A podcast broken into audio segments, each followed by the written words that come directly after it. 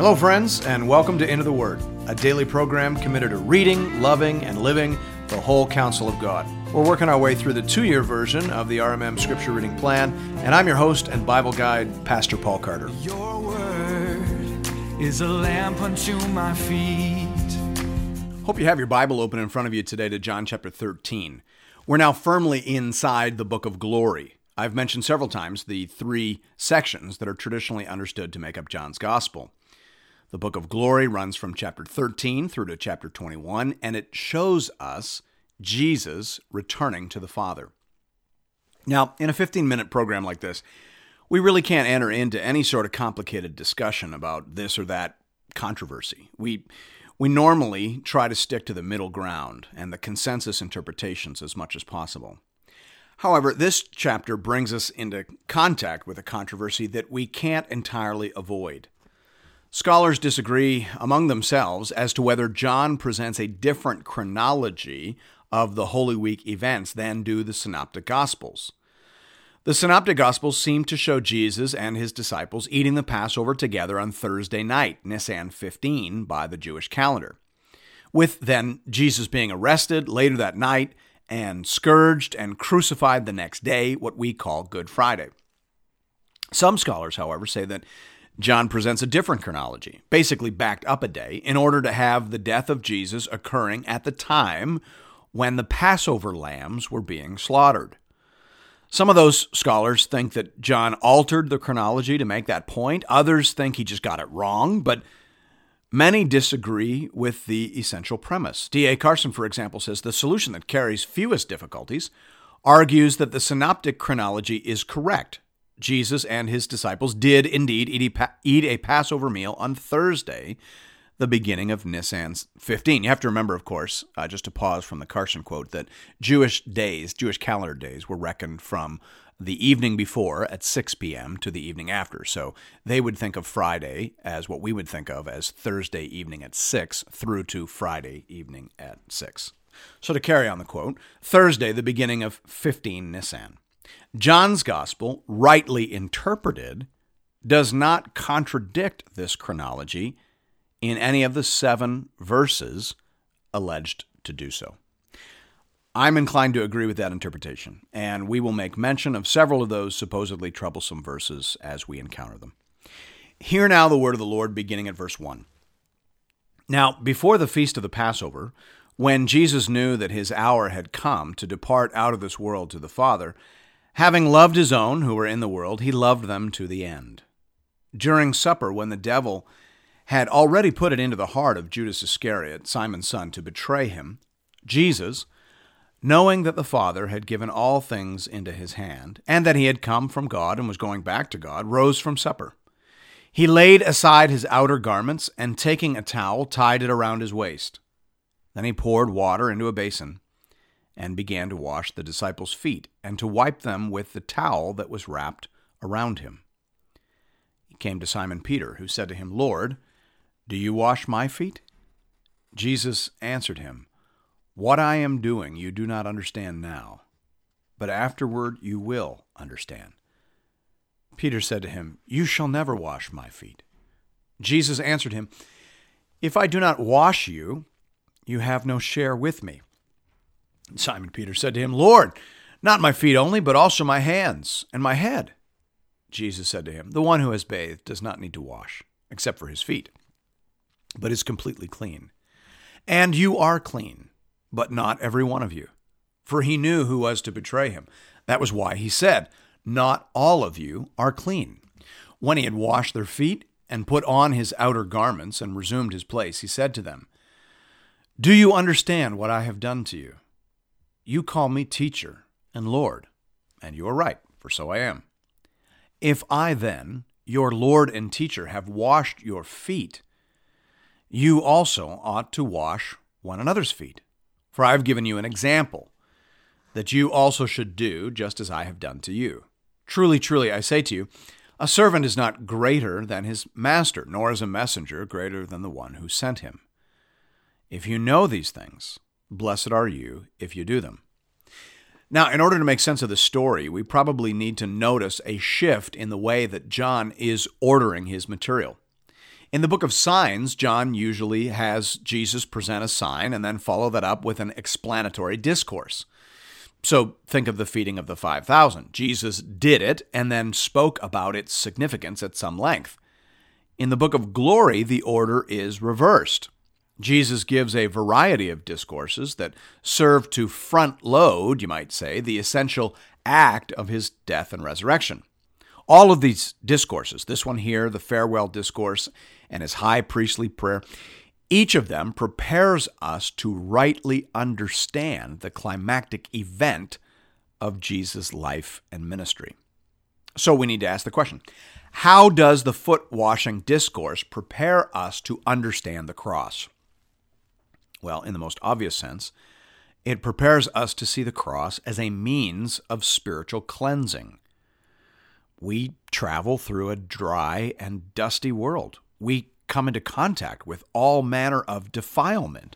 And Jesus humbly, tenderly, at great cost to himself, cares for us and cleanses us. He prepares us for the messianic feast. That is the most obvious meaning of the discourse. However, there is a secondary meaning. Jesus tells the disciples not just to understand this, but to imitate this, meaning that this act should also be understood as an example of the sort of humble, tender service that should characterize the Christian church.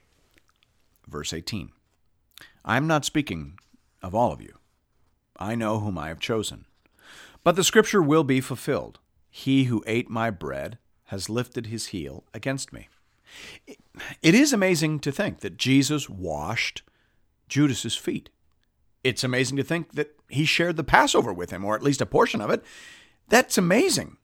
And it is a reminder that there will always be people inside the covenant community, pe- people who undertake the rituals of faith, people who are baptized, people who take communion, and yet people who do not truly belong to the Lord through faith. They have been here since the beginning, and they will be here until the very end. Verse 19 I am telling you this now, before it takes place, that when it does take place, you may believe that I am He. Truly, truly, I say to you, whoever receives the one I send receives me, and whoever receives me receives the one who sent me. There, there is an unbroken chain that stretches back from the authorized apostles to the person of the Lord Jesus to the Lord God Almighty Himself. That is what Jesus is saying here. And that is why there is no such thing as a red letter Christian. A red letter Christian is someone who says that they want to hold only or primarily to the words of Jesus himself, the red letters. Such a person feels a freedom to reject the other parts of Scripture, particularly in our day and age, the words of the apostles, which they deem to have less authority.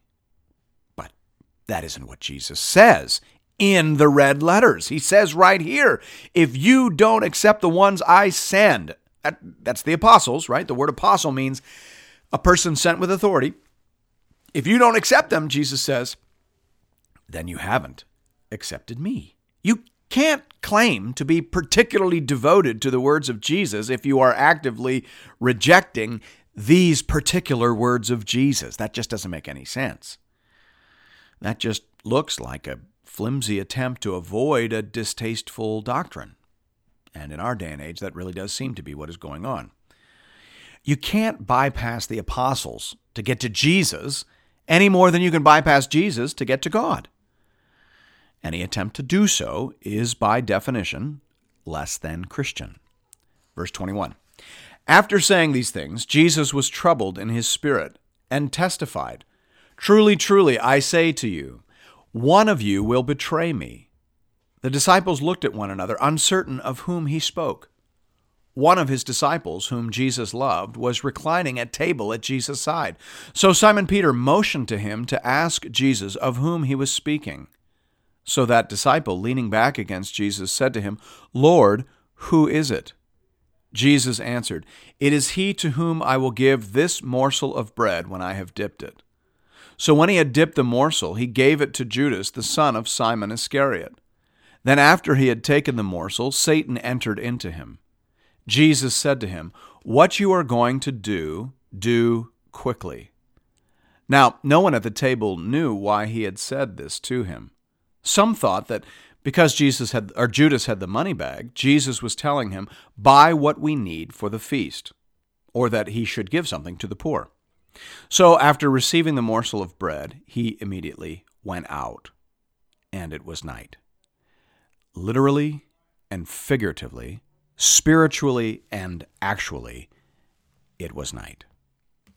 Verse 31 When he had gone out, Jesus said, Now is the Son of Man glorified, and God is glorified in him.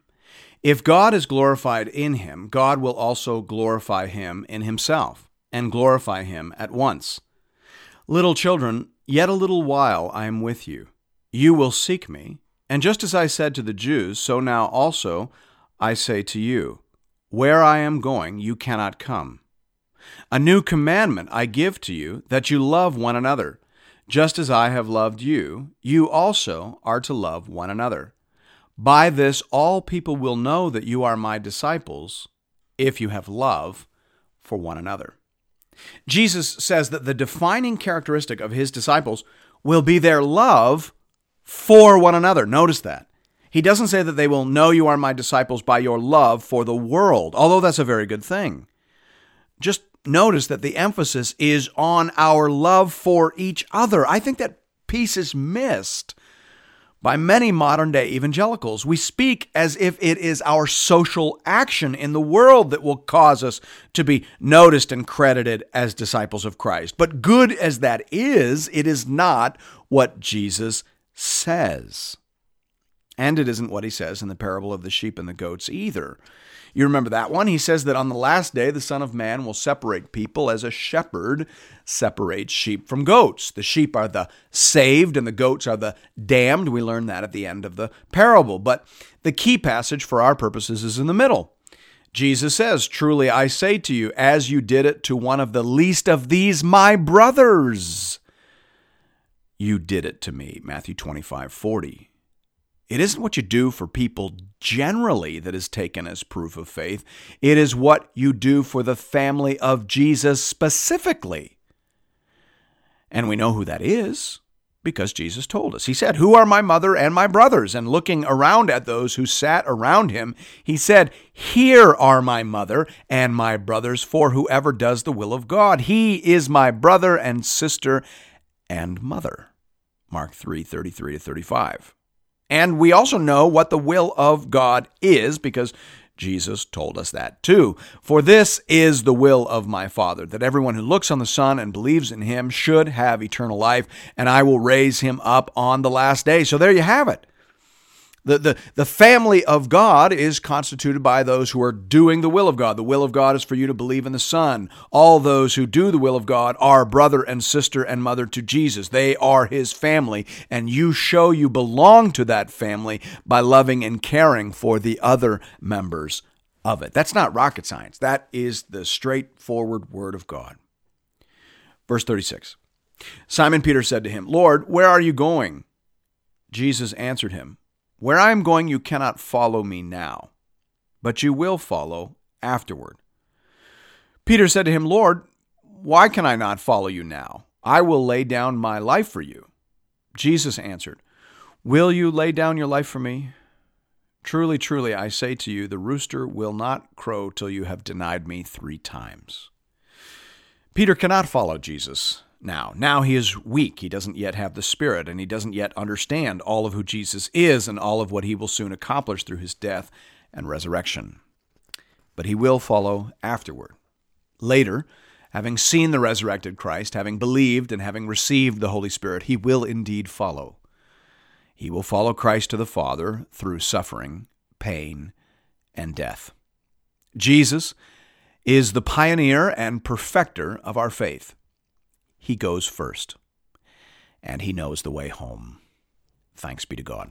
And thank you for listening to Into the Word. If you're interested in additional resources, you can find those over at the website at www.intotheword.ca. You can also check us out on Facebook, and I hope that you do. We have a growing community of Bible readers over there, and we post daily encouragements and conversation starters. Hope to see you there. And I hope to see you again tomorrow, right here for another episode of Into the Word.